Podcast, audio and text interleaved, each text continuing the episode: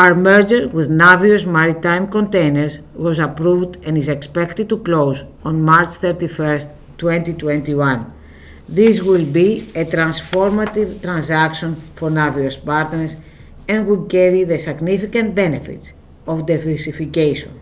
Pro forma for the merger, NMM will have 85 vessels.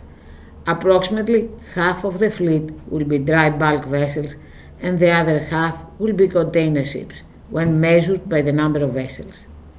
The benefits of diversification are reflected in recent market activity.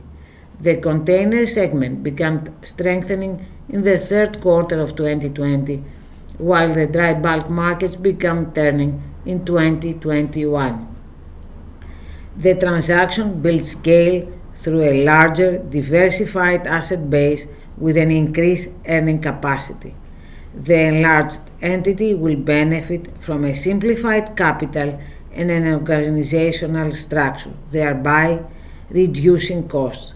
The entity will have an enhanced credit profile through increased cash flow supporting deleveraging as well as growth.